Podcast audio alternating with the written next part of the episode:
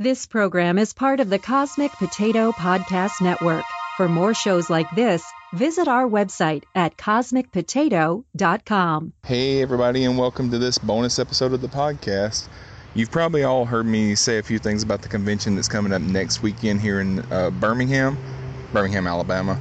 Uh, it's called Magic City Con, and it's happening on June 8th through the 10th. And one of the guests this year is going to be Virginia Hey, and I was lucky enough to get to talk to her for a little while about her career and about her appearance uh, at the con this year. If you don't know who Virginia Hey is, you've probably seen her before and you just didn't know it. She's best known for her role as Zhaan in Farscape. She's also been in a ton of other stuff, including Mad Max 2 The Road Warrior and The Living Daylights, which was one of the Bond films that starred Timothy Dalton. And if you want to go way back, she was in the very first video that aired on MTV, which was "Video Killed the Radio Star" by the Buggles. So that's a that's a deep cut, and I get to talk to her a little bit about that. I enjoy talking to her. She's a very nice lady.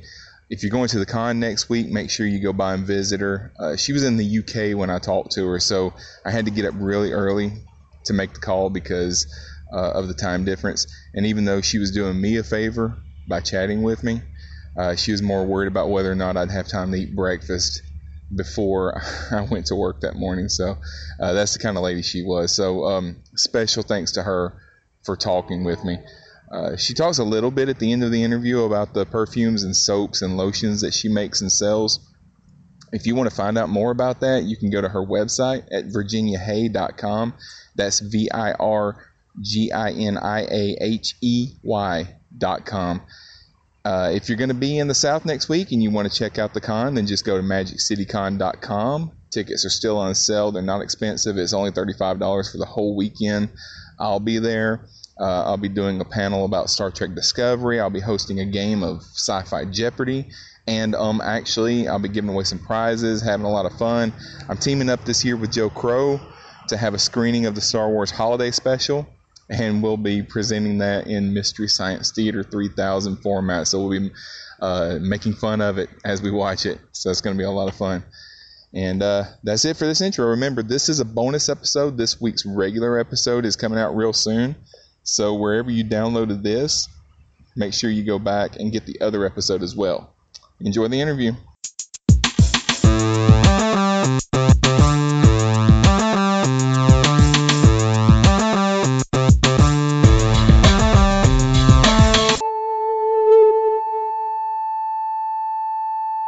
Miss Hey. How are you?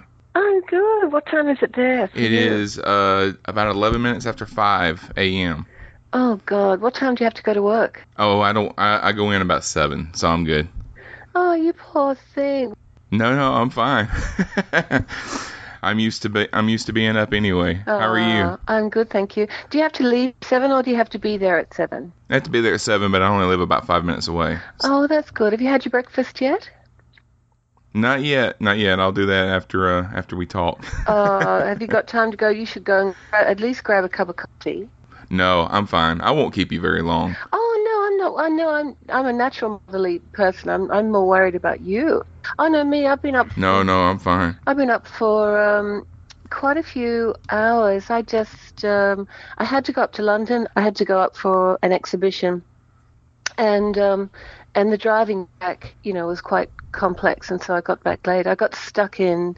Um, some really heavy mist. Here they have, actually, you wouldn't call it mist, it's like fog.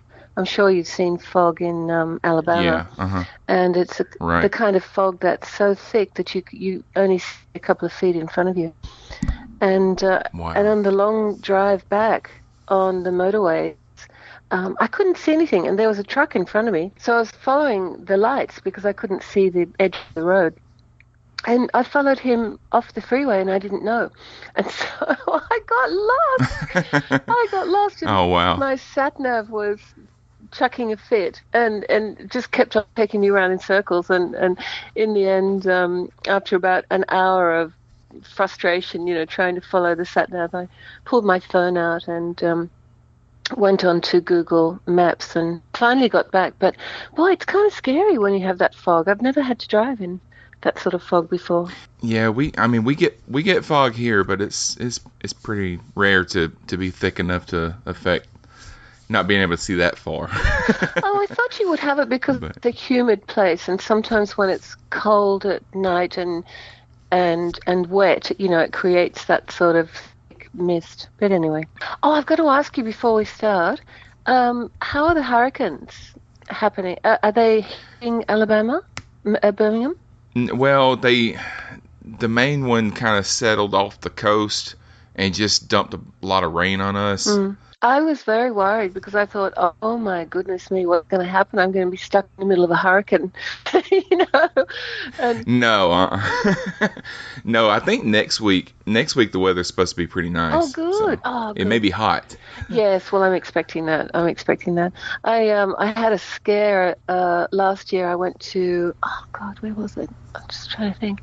Um, was it Texas? I can't think right now, but it was. I'm pretty sure it was in Texas, somewhere, and uh, they had a, an earthquake while I was there.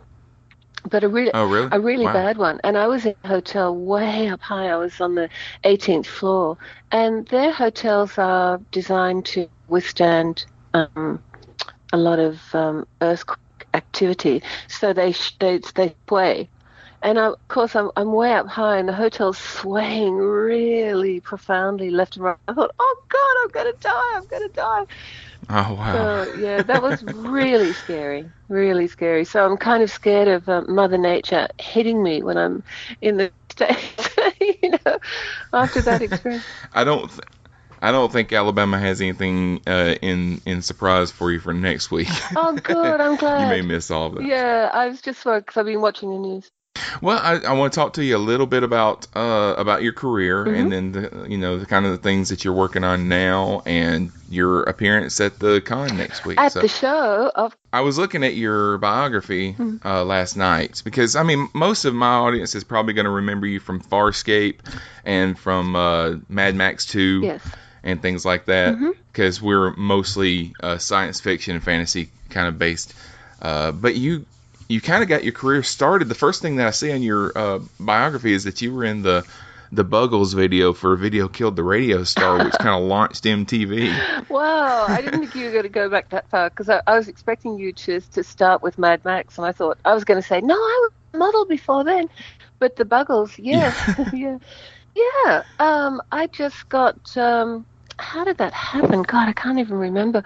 I was modeling and I think um, an Australian, I think it was Russell Mulcahy, one of your, he's an Australian, extremely famous, highly respected um, director, very, mm-hmm. very creative guy, and incredibly cool.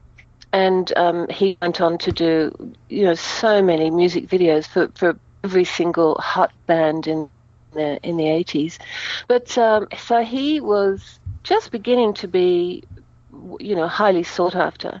Um, he was living in London, uh, work-wise, of course, you know, highly sought after, and um, and I think he. It's one of the things I think they were looking for. Oh, hang on a minute. I think I've got this wrong. Uh, you've, you've thrown me here because I'm trying to remember that far back. I think it was at the end of the 70s. um, anyway, he he uh, I was going to say that they approached my agency, but you know what? I don't think they did. Uh, I, he definitely recommended me to Trevor Horn uh, because they were looking for someone who was going to fit what they um, had in mind visually. You know, someone um, mm-hmm. striking, I guess. You know, so and also someone who could perform. Um, and um, he recommended me, which was really sweet. and so I got the job. I was asked, I think went through, I'm pretty sure it went through my agent um, in London. And I was living in London at the time. He was living in London. I hadn't seen him. I don't think I had met him, or if I had, it would have been, you know, very briefly socially in Australia before then. And I used to flip right. a lot between um, Australia and London way back in the 70s when I was modeling because when you're a model, pardon me, um, you can't stay in one place too long. Um, because the work you start to saturate, especially if you're working a lot like I was, you start to saturate the market and people. Um, right. So you need to keep keep keep moving. So I would work in Australia for six months as a model and do everything. And then, you know, there's every second ad on TV is me, and every magazine, you know, um, features me. And, and, and it's the same with the top models, all of the top models, the same thing. And so you have mm-hmm. to leave because you don't want people to get sick of you. So you, you leave, and then, so I used to fluctuate um, my time between London and, well, New York, London, Sydney. And in those days, um, that was the, you know, if you were working a lot as a model, then those were the three cities. Rome as well, but I hadn't really gone over to Rome. I did br- briefly, but I didn't spend any time there. I wish I had now, in retrospect, but I wished I had been to fourth city. So I used to go backwards and forwards and backwards and forwards all the time. And um, six months here, three months there, four months there. No wonder I didn't establish. Uh, you know, a husband or family life because I was constantly working and then, you know, getting into acting, of course, same thing. You're just working, working, working. So that's how it happened, and it was tons of fun. It was a whirlwind. Just did uh, did Top of the Pops and all of the main um, uh, music video music shows in Europe. Didn't get over to America with the Buggles. I think by then I'd gone back to Australia, and they I think they um, assigned someone else to the role, and um, yeah, so it was it was amazing. I absolutely loved. It. And Trevor Horn used to call me Sydney because when he first met me, um, I had to bring my passport and things like that so they could check that, you know, that uh, I had appropriate visas and um, so forth, you know, and check my, my name and make it was all very quick, you know, create a right. create a sort of business record for me and things like that in their business. And uh, he misread my passport just as he was opening it up, and he thought my name was Sydney, which was hysterical. So he said, "Oh my God, no, I'm I'm def- I'm going to call you Sydney from now on." So that was my nickname. Got called Sydney. so that was fun. Well, and that um, went on to be the first uh, music video ever. So wow, aren't I lucky? Yeah, that kind of launched MTV, which was a uh, pretty much a staple of my uh, teenage years. yeah, and I keep getting that kind of stuff because it's a real landmark moment. That's something I really should put in my bio. Bio that I was, you know, but not partially responsible, but I was certainly right up there, front and center in the launch of um, uh-huh. MTV. So um, yeah, so very proud of that moment. So Mad Max Two. Uh, I think I think over in the UK it was just called the Road Warrior. Over here it was called Mad Max 2. Where are you? You're but, um, in Alabama? No. I'm in Alabama. You're in Alabama. Yes. No, it's the other way around. You can't tell from my uh, from my wonderful southern accent. well, but but gentle people with your lovely accent live all over the world, so you could be you could be anywhere right now. So yeah, that's true. Um, no, in in America and Canada um, it was called The Road Warrior. In England and Australia and most other places, it was called Mad Max 2. And the reason for that is because Mad Max 2 was such a huge global smash hit and just and remained a hit forever until this day. Um, that if if it had been called Mad Max 2 in America, uh, then people would have said, well, what about Mad Max 1? What's that all about? You know, so it was it was launched as the Road Warrior there, whereas in other places in the world, um, people had already seen Mad Max One, so it was a right. natural progression. But um, yeah, I have to whenever I write it down, I have to refer to it as Mad Max Two um, uh, hyphen Road Warrior. The Road Warrior, mm. right? Well, what what do you remember about because that was a pretty big movie and that was kind of early in your career. So what what do you uh, what do you remember about being in a movie that big that early on? Well, when you're in um, pretty much any movie except one that's really, really established, you don't really know it's going to be big or not.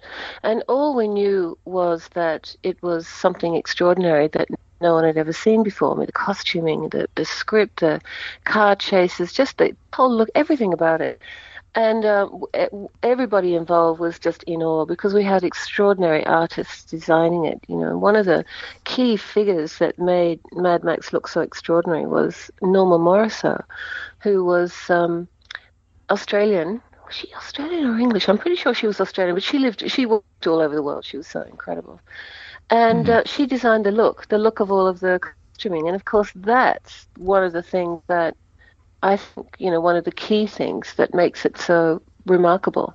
All of those costuming costumes because she actually created a genre.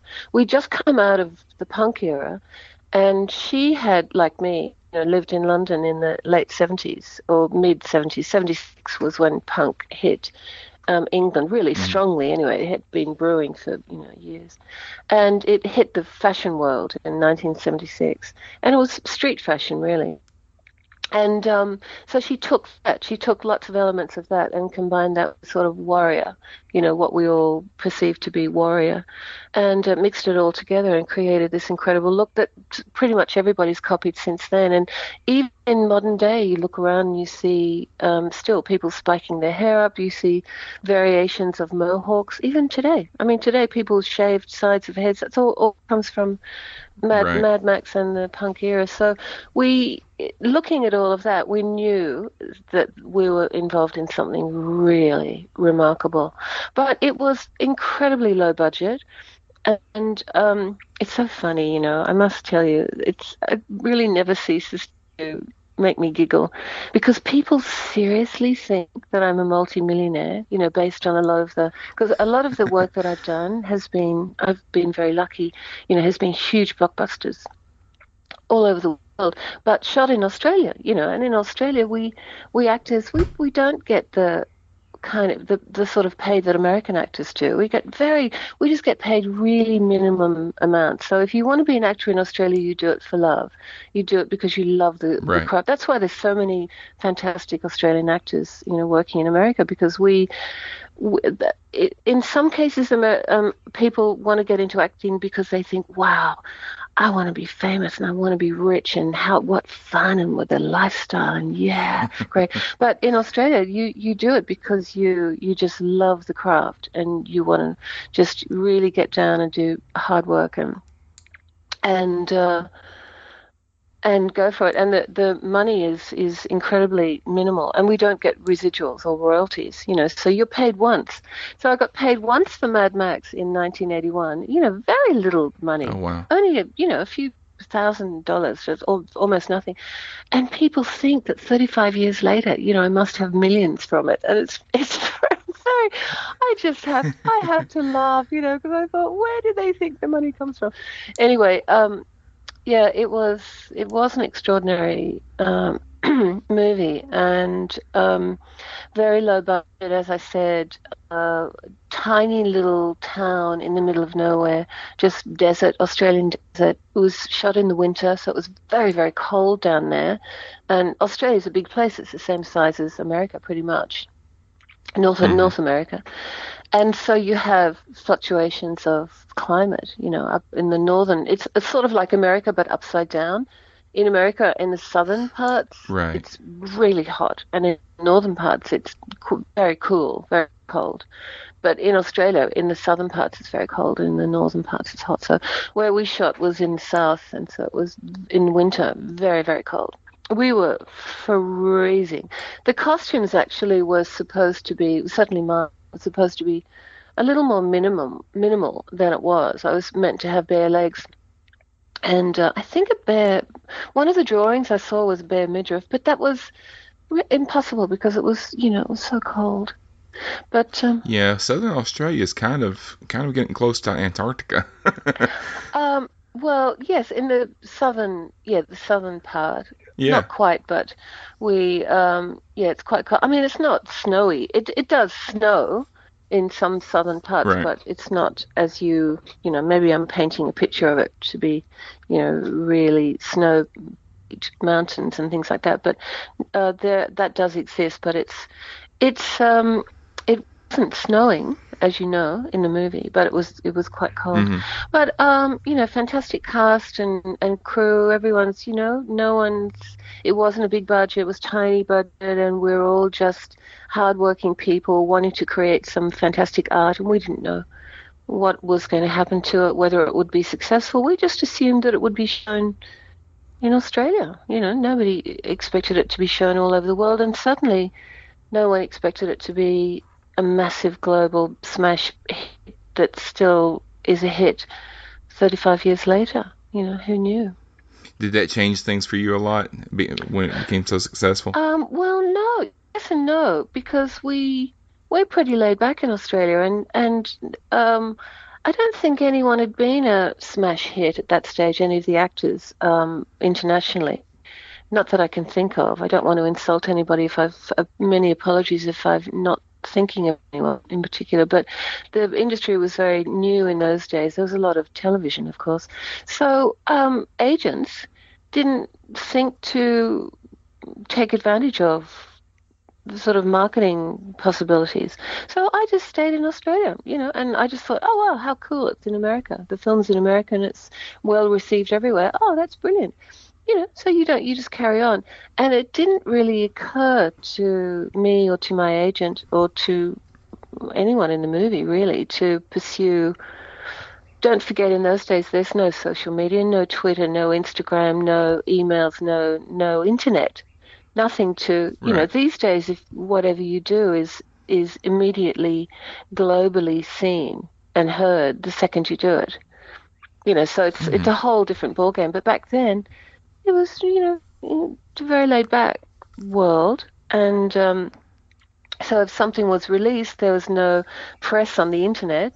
You know, there was a press release uh, sent out to wherever it was shown, you know, to the newspapers and magazines, and you know, it had um, heavy press coverage wherever it went. But in those days, it it was a different world. You know, they thing you didn't get instant um, stars made, whereas now you do because someone will be seen.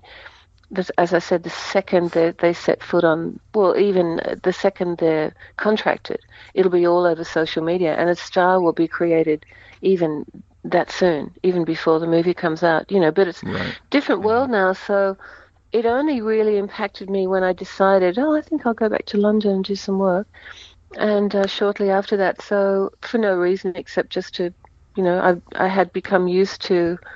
That was my first acting job. Before that, as I said, as a model, I was moving all around the world constantly. So I carried that on.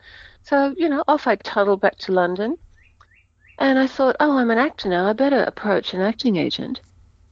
And um, after my first movie, and I thought, I don't know who to approach. What do I do?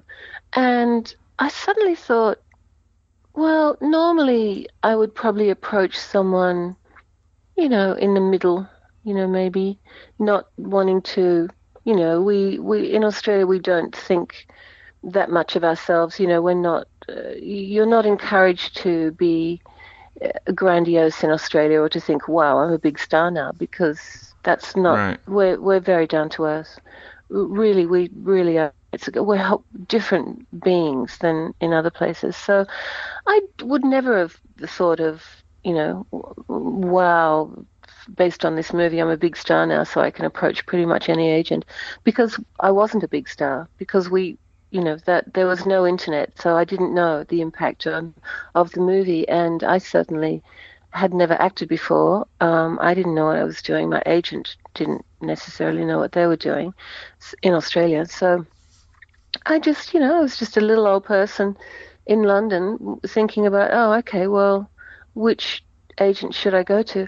And I, I giggled. I was talking to a friend and I said, maybe what I should do is to try the most top agency first, and then of course they'll say no. You know, try the next one down, they'll say no. Try the next one down, the right, next one down, yeah. because I didn't know who to go to, and I didn't want to go to a really, you know, a bad agent. So that's the only reason why I thought, oh well, you know, I'll try from the top down, and and then hopefully, you know, then I'll maybe someone who wants me will be in the middle to the low, you know, standard, and um, and then I'll start from there and again, it's a different different time back in in those days. You know, you you I was invisible because there was no internet, so I was literally invisible to the world. Right. So um, so I contacted the topmost agency in London, which was William Morris, and they said, "Oh my God, yes, come with us." I went, "What? Really?" I couldn't. I was just, you re- seriously? I really was not expecting that. It was just a I just thought I would try, you know, but I didn't ever in a million years expect to be accepted. So that, um, so that yes, that impacted because without Mad Max, I would never have been accepted by um, that top agency. So in that way, yes, it did change my world really because then I started to be put put up for really serious, fantastic roles, you know, and uh, it went from there. So Mad Max did, yeah, it did change my my world really. Although I didn't uh, take advantage of. If if it was these days, it would be very very different.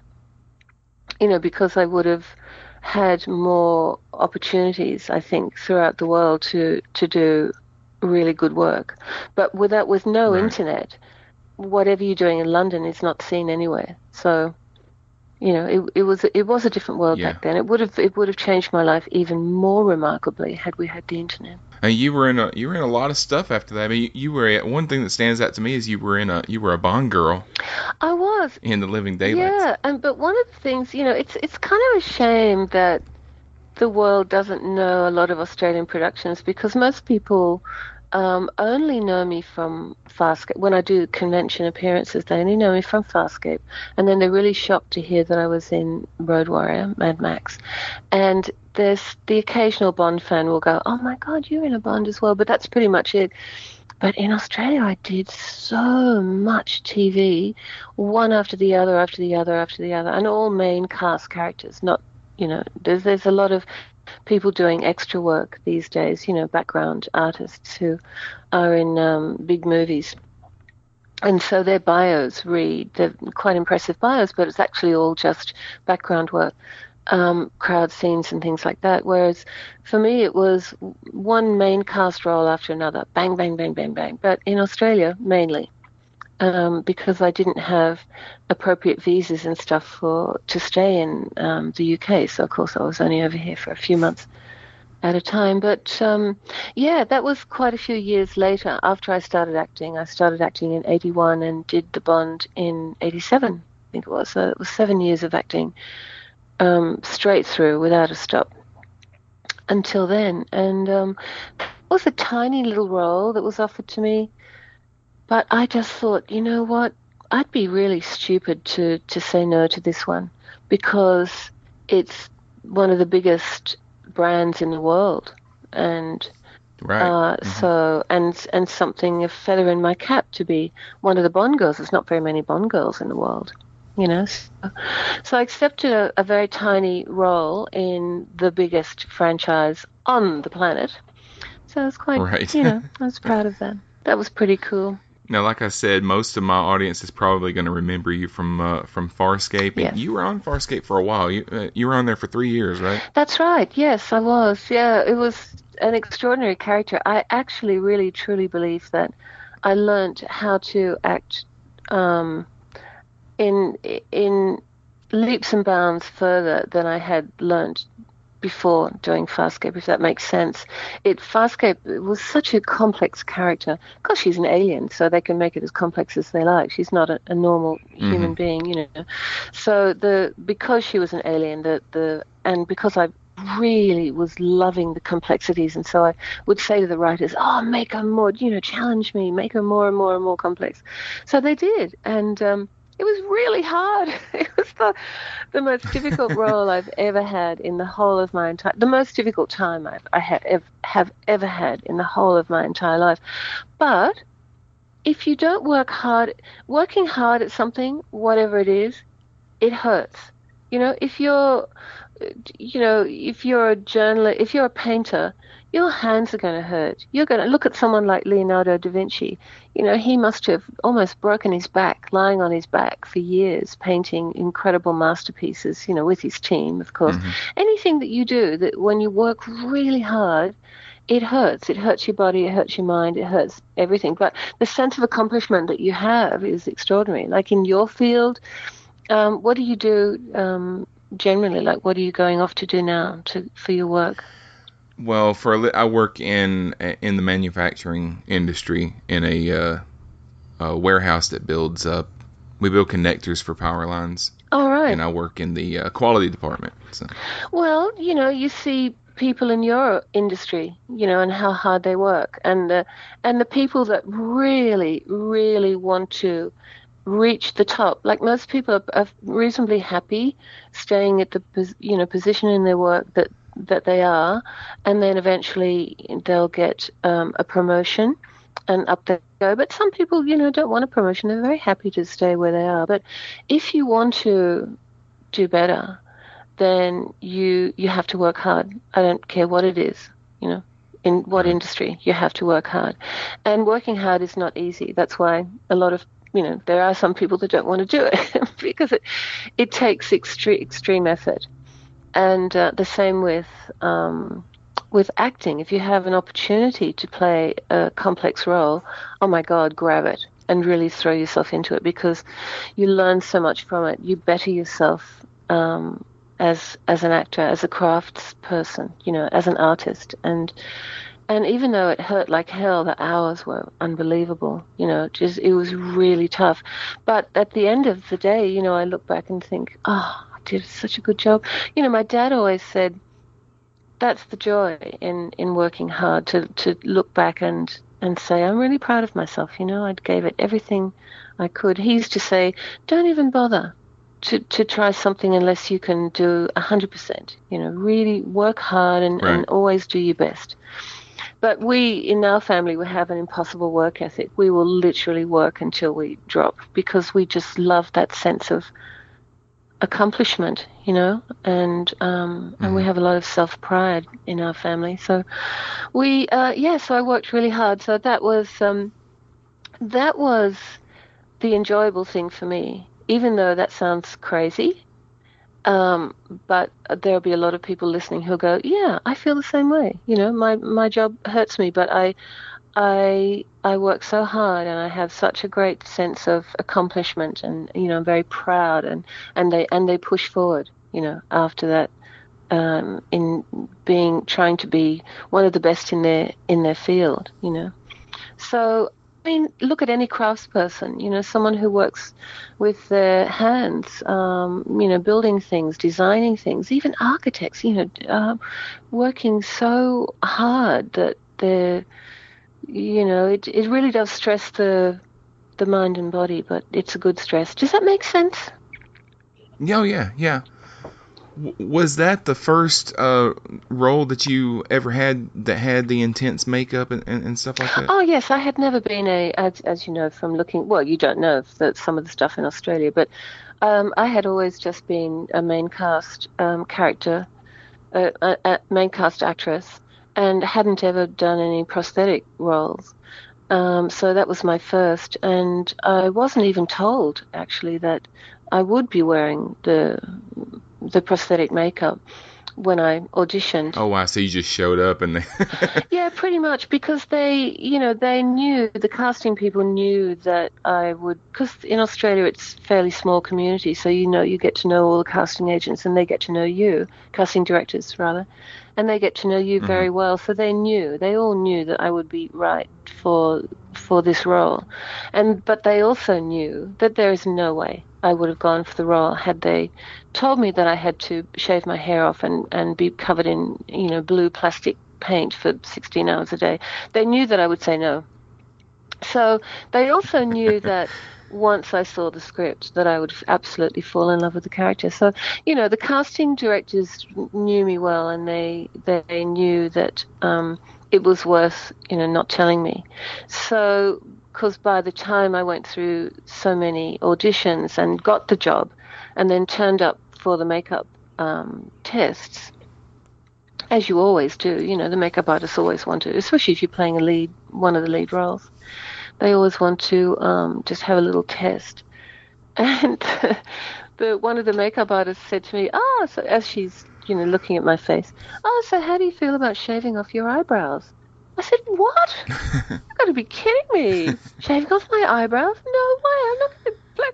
Come on, use some wax, you know, because they use these this wax, you know, process that they can um, mask your eyebrows." I said, "You know, because I knew I was playing an alien. Can't you use that?" She said, "Oh, well, if you're going to be that that um, you know weird about it, what are you going to do when they shave your head?" I said, shave my, shave my head?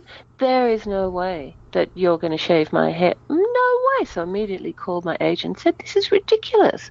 But I was contracted at, at that stage, so I had to go ahead. But And I threw the whole production into chaos. And they had to, it was a mad scramble for them to try to invent something, you know, some headpiece. But the makeup artist was quite clever. And um, she very clever, and she said, well, one of the makeup artists, and she said to me, well, uh, if you and, and after I discovered that another f- absolute freak out for me was being blue. I had no idea that I would have that extensive makeup. But once I um, I just thought, oh well, I'd ra- you know I'd rather be blue than bald. And but she said to me, well, the blue makeup is going to take three and a half hours to apply every day. If we put a bald cap on you or some kind of headpiece on you, that's going to add another hour or an hour and a half to the makeup in the morning. So that's going to be mm-hmm. four and a half, five hours of makeup every day for years. And at the end of the day, it's going to add another hour to the makeup process to remove it. And already it was, you know, getting up at 10 to 3 in the morning a.m to go to work and then not getting back until 10 o'clock at night. So I knew that th- those were going to be my hours. I, I didn't know how I was going to survive. I thought it was literally, you know, I'd drop down dead because you, that's no sleep, you know. So, Right. um, so to add another um, three hours on top of that for the bald cap and, and taking it off or the headpiece was was just not possible. So I said, "Oh, for God's sake, that means I get an hour's sleep. That's not. I won't be able to. You know, I can't do that. So, Right. um, or half an hour's sleep or some crazy thing. So I just said, just shave it off, shave it off. But um, the but one of the the hard parts of that job, just one of the hard parts, was actually coping with the no sleep or very little. That can make you really ill, as you know. Oh yeah. Because if you have, I don't know if you've ever worked a double shift where you just miss Mhm. sleep for, you know, one one day or two days. If you do a couple of days of double shifts, you it nearly kills you. Well, imagine doing the equivalent of double shifts for years. You know, you that alone will will make you really ill. So it was the job was incredibly difficult on me in every single way, physically, mentally, emotionally, every every way. But on the good side is that I was able to build the most extraordinary character under the under the pressure. God, I you know I often imagine if they had because in America they're not allowed to um, to work you that hard if you're in prosthetic makeup, but in Australia there was no rules because no one had Right. done it before.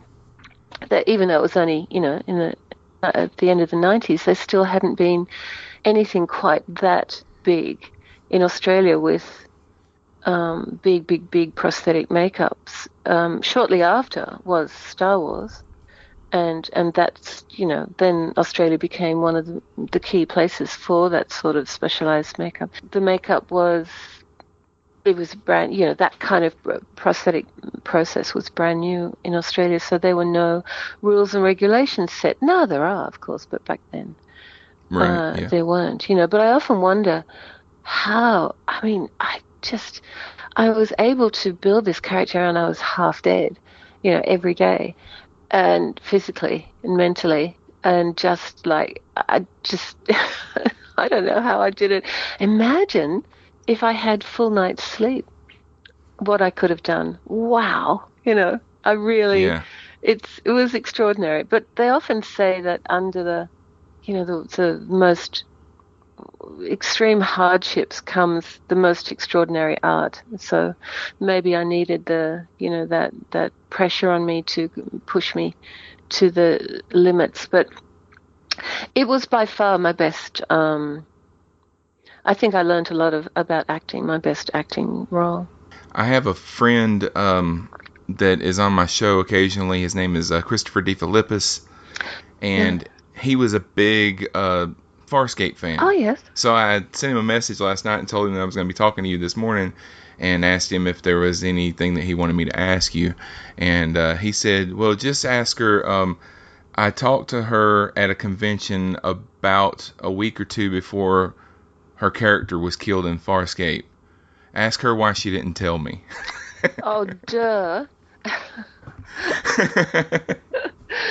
well, you know, uh, this, this, this, what's his name, David? No, Christopher. Oh, I beg your pardon, Christopher. Hi, Christopher. Uh, well, I think that's, um, you know, that's a pretty kooky question to ask me, and uh, self-explanatory. I think, you know. Right. that, well, he was being facetious. yeah, I'm sure he was. However, pardon me, some people aren't. You know, some people were were really offended. You know, and they would say, "Why didn't you know? Why? Why? Because what the internet was brand new when we Mhm. um, when we started.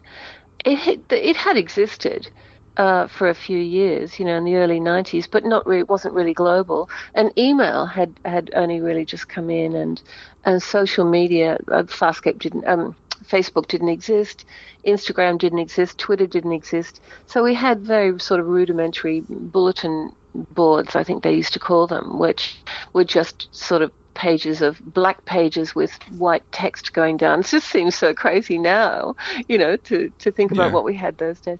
But it was the first time in history that actually that fans could have a, you know, a second by second conversation with their favorite actors right there, you know, in their living rooms Right. from home. Um, that was nowadays it's it's common. Even the president of America can have a second by second conversation with people on Twitter. You know, I mean, but in those days, that was it was unheard of. You know, that it didn't exist. So.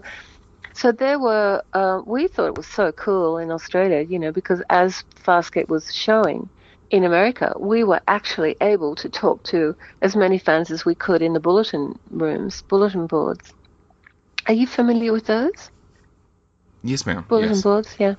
But so way, way, way back, and so there were um, a lot of fans that felt that really, you know, knew us personally because we had never met them, and we, or, or the, well, shortly after we met as many as possible at, at conventions, which was tons of fun. But when you're talking online, you know, it's very sort of deceptive because you feel you know someone, but actually you really you don't. And so there are a lot of people who got um, who used to chatter away to us in the bulletin boards who really got seriously offended when when um, we wouldn't tell them um, plot lines and things like that. And of course you can't. You know, it's serious business, but Right. a lot of people forget that it's very very serious business, and you can't. It's you're just an actor in a show. It's you're it's, you have a responsibility to. Yeah, know, and you have contracts saying that you won't leak yeah, you have, secrets but you have like to that. keep so- confidential, otherwise it just ruins the the, the artistic tension of the, the show. You know, you can't be blurting out um, storylines. That everybody always wants to know what's going to happen next week. You know, what are you doing? And they get really annoyed and offended when we won't tell them. you know? So, but uh, Christopher, lovely to to have that question from you, darling. And uh, you cheeky devil. Is he going to be at um, Magic City Con? No, he he won't be there. He's uh he lives in New York. So Oh, that's such a have shame. you eh, have you ever been to Birmingham before? I never have. I'm really looking forward to it. It's I've been looking online at the show. It looks like such a fantastic show and really family friendly too, which is great. So um, I'm looking forward to that. And you have a lot of at Magic City Con. You have um, tons of gaming rooms and and and cosplay events and there's tons and tons and tons of stuff not just the actors and the autographs because there's loads of shows that's just, just all about the actors and the autographs but but uh, yeah it looks like um, an amazing show. I'm really looking forward to it. And big shout out to to jamie and rita too for looking after me and and mike ensley who is my convention manager but he's also an organizer himself, and he owns and runs um, a show in Florida, in Pensacola, called Pensacon. So I'm very fortunate to have um, such an experienced um, manager at, at this one. So Jamie and Rita have been really looking after me, and um, I'm very excited. I haven't met them before. so I'm expi- excited. Yeah, to... they do a great job. This is the fourth uh, year that we've had Magic City Con, and every year it gets a little bigger. Wow. And uh, and it's great. Yeah, and we do have the the big uh, gaming room. You can play board games, card games, video games, all that kind of stuff. And then the I like the the the different types of panels because they've got the panels with celebrities like yourself, but then they've got uh, they got panels with Joe Nobody like me that's just playing a you know I'll be playing Jeopardy and stuff like that in one of the smaller rooms and giving away prizes and but things that's like that. Fun. So there's a little bit of everything for everybody. But that, so. yeah, I mean, people don't want to be, you know, they don't want to have a brain freeze of constant cerebral, you know, things that they have to really concentrate. They also want to have a laugh and have fun and let their hair down Mm-hmm. and have a giggle, you know. So I notice there's Right. loads of pa- panels that are loads of fun and there's lots of um, also um, what do you call like not I don't want to say educational panels, but panels where people can learn things, you know, learn crafts and and and um, see specialists, you know, talking about their their fields. Yeah, I think it's a, a really um, fantastic show. I've, I haven't ever been there, so I, I don't really, you know, it's not like going. You know, sometimes you go to a show and you, you go to it three times, so you know exactly what's going to happen, and so you can tell everybody all about it. Oh, and there's going to be this and this and this. Whereas Magic City Con is is unknown for me, so I'm really I'm excited. I'm like a fan that's going to a show for the first time. So for me, it's going to be you know extra cool. So Are you going to be here the whole weekend? oh, of course, yeah. okay. Oh, cool. actually, yeah. I mean, I'm very hands-on. There's, you know, some actors will just appear for a couple of hours each day, but not me. I'm, I I love to get in there and and attend as as long as I can. You know, I only have a certain amount of stamina in my old age, so I can only manage about 10 hours 10 hour 11 hour days and after that i'm just a mess i need to just you know put my feet up and relax for ready for the next day but look i i, I want to let some people know too that and I normally don't do this because it's heavy to carry my product, but I, I make um, handmade product perfumes and soaps and lotions and all sorts of things. And I'm I'm not bringing an awful lot because it's just too heavy, and you can't bring stock into the US. So I'm just bringing some. I just wanted to people to know I'm bringing some perfumes, not very many, but it's my the one that is the most extraordinary. It's called Reiki perfume, and uh, men love it as well as women, but it's mainly a, a female um, fragrance. And it's actually I've chose I'm choosing that one to bring because it's the one that started me off in the business of making fragrances and products in the first place. And it all happened when I first went to conventions in America. And um, I'm quite a touchy feely person. I love to hug, and you know, when I'm doing selfies with people, I always give them a big squeeze. And back in the day, people would always say, "Oh my God, what is that perfume you're wearing? It's so beautiful." And I would tell them, "Oh, well, that's my perfume. It's called Reiki. I make it myself." And they'd say, "Oh, where can I buy it?" And I go, "Well, you can't, you can't buy it. I just make it for me." And so many people commented that, you know, on how lovely it was. So many people said, "Please, please, please, could you make a bottle? Please, please, please, would you sell it?" So I sort of reluctantly started to make some because I thought, oh, I just want that for me and no one else. But but I looked around at all the other actors' tables and they were selling CDs and books and memorabilia and caps and posters and all sorts of things. And I thought, well, you know, no one. I'm sure that nobody would be, you know. Uh, I'm sure that it would be appropriate if I bought some perfumes. It's sort of unusual. But I did, and oh my God, they just got snapped up. So that started my little business, and that was in uh, 2001, 2002. And since then, I've been making these products um, when I'm not attending conventions. And so um, I normally don't do this. I normally don't bring, these days, I just, now that I'm older, you know, things, it's harder to carry really heavy, heavy, heavy bags. So I tend not to, especially going overseas. But um, I'm going to bring a few bottles, and only four, five, six, only six. That's it. I'll only have six bottles. So if anyone um, is familiar with that Reiki perfume, you better jump at those ones because there's there's only six. I just wanted to let people know so they knew in advance. Okay. So, so there you go. So I've said that. But um, I have one. I did, I did have one other thing I wanted to ask you. We ask this anytime we have a celebrity guest come on the show because the name of the podcast is Cosmic Potato. Cosmic Potato. Uh, right, because we're we're couch potatoes and we like TV shows and, and yeah. movies and sci-fi and stuff like that. So we ask all of our guests, what is your favorite way to consume a potato? Oh, it's got to be baked potato got to be baked potato for me. With my favorite favorite would be um, butter and um, cheese, and actually, and this may sound strange, but baked beans. Really, I absolutely love baked potato with tons of butter and um, a little, and not loads of baked beans, but you put baked beans and then cheese on top. That is my favorite. I love it. Hmm. Now I've had chili. I've had chili with beans on a potato before, but I've never had just just the baked beans. Now, if you're coming to Alabama, I'm sure somebody's going to take you to dinner somewhere that's going to have fried potatoes. So you're going to have some some fried potatoes while you're here. Oh no, I won't be having fried potatoes. I I um I tend not to eat fried food. I'm I'm a very health conscious person. So, in fact, um, yeah, very much so. So I'll be having other people can have all the fried food they like all around me, and I'll just be having my, you know, probably some um, salads and fish, vegetables, rice, things like that. You know, healthy, okay. super super duper healthy food.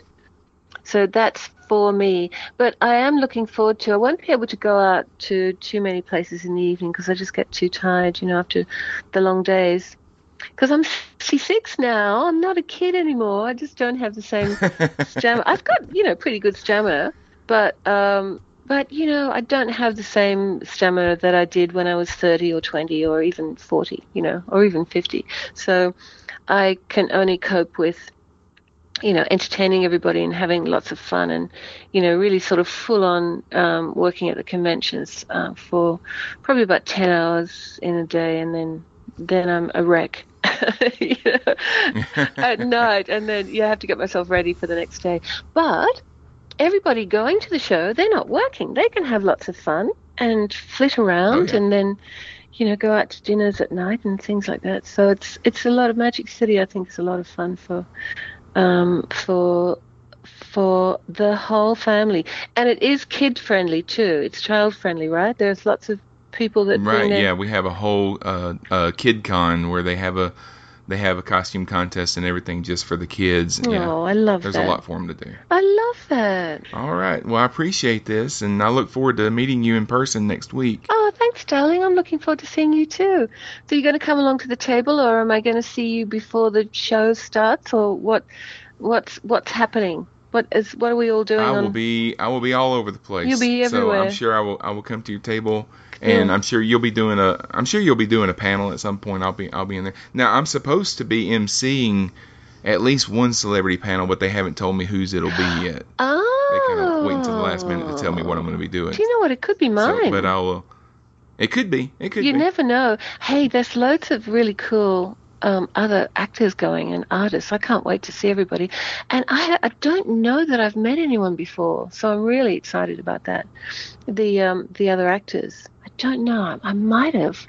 I might have, but, but I, I, haven't met all of them. Some some of them have been here before, and some of them are like yourself. They're new and they haven't come before. How cool! And last year, uh, Ming Chen, who is on uh, Comic Book Men, which is a show that comes on AMC. Mm. Um, I, I interviewed him on the show last year. Cool. And he, he was here last year, and then he'll be here again this year. Oh, so. great. So um, now, is there anything I need to know to avoid when I'm over there? Like, is there some mad food that someone's going to say, "Oh, Virginia, you should try this," and that I, but I really should not try that? Is this, or is there well, something, some place that I should be very wary about being taken to as a joke, or you know, is there something you need to warn no, there's. about? I mean, especially around because they're, they're having the um, they're having the convention at the uh, Hyatt Regency Hotel, which is uh, attached to the uh, Galleria, which is our big shopping Your mall. mall, yeah, I can't wait to and, go there. Uh, so there's some there's some places to eat down there. Now, I, I, will warn you, most of the South, a lot of stuff is fried and a lot of stuff is sweet. You know, so oh, uh, I love the sweet. People, yeah, people want to take you here, take you there. There's going to be a lot of there's going to be a lot of bad food. Uh, well, but you around, know what? But, Every single restaurant, especially in this day and age, they do have the fried food choices, which is great, you know, because there's a lot of people that really enjoy their fried food, and and that's fine. It's just not for me personally, but they also have Mhm. um, healthy options on on each menu. You know? they usually do. Yeah, they always do. So you should not have a problem in that, but No. you will have people saying, "Oh, you've got to come and try this and this." yeah. So there's no there's no sort of local food that you know you want to warn me about, like um like I don't know fish eyeballs fried in chili or something. No, we don't. you know, like some mad. We don't eat stuff like that. no, because you know I I've got a, a pretty nice sense of humor, and people, and I love to have a, a joke and a laugh with people, and and whenever I go to conventions, someone always says, "Oh, listen, you really need to try this," but you know.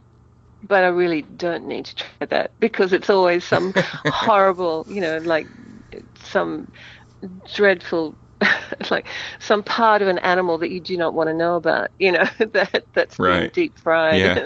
you know, like oh god.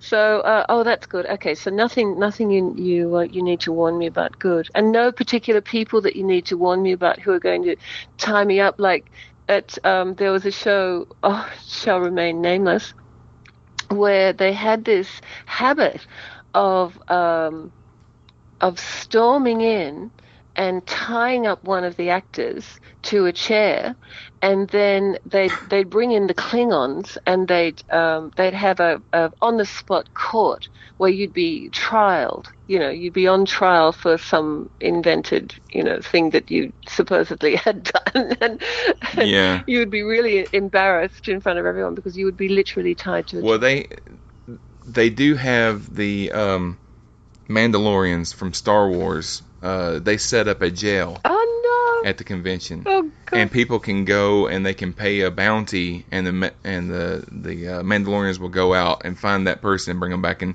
and put them in jail for a certain amount of time, and it's to raise money for uh, charity. oh god! Now, if you don't if you don't want to take part in, it, I'm sure you can talk to Jamie and Rita, and they'll you know tell them to leave you alone. yeah. Oh, yeah. Well, it was that that kind of thing, except that it would happen. They wouldn't. There wouldn't be a place that they would take you. They would actually come to you, and I mean, it was hilarious. Everyone would laugh and giggle. It was a, a lot of fun to be had. You know, it was hilarious, but right. but kind of embarrassing because you you would just literally be picked up. You'd be at your table. You would be picked up and taken to a chair in front of you and, and literally tied to it. you know, so it was like, ah, no, Yeah. what are you doing? Yeah, they don't tie anybody up. They just put them in a big. It's a big cardboard uh, jail cell that they've got made up, Oh, and they right. put you in there for. And it's just for like ten minutes. You go in there for like ten minutes, and then they let you out. Yeah. Oh well, no, I don't. I don't think I But people can come by and take your picture while you're Oh standing no! in the cell and all. no, count me out of that one. Thanks for warning me about that. No, I always ask Yeah. if there's something I need to be warned about. No, I don't think that's uh, no, that's not for me. I don't think. But I'm really, um, yeah, I'm really looking forward to. it. I'm really excited, very excited about it, and I love coming over to the US. So it's a big, you know, it's always a big thrill for me. I used to live there. I Well, have a safe trip, Okay. and uh, and I look forward to meeting you next week.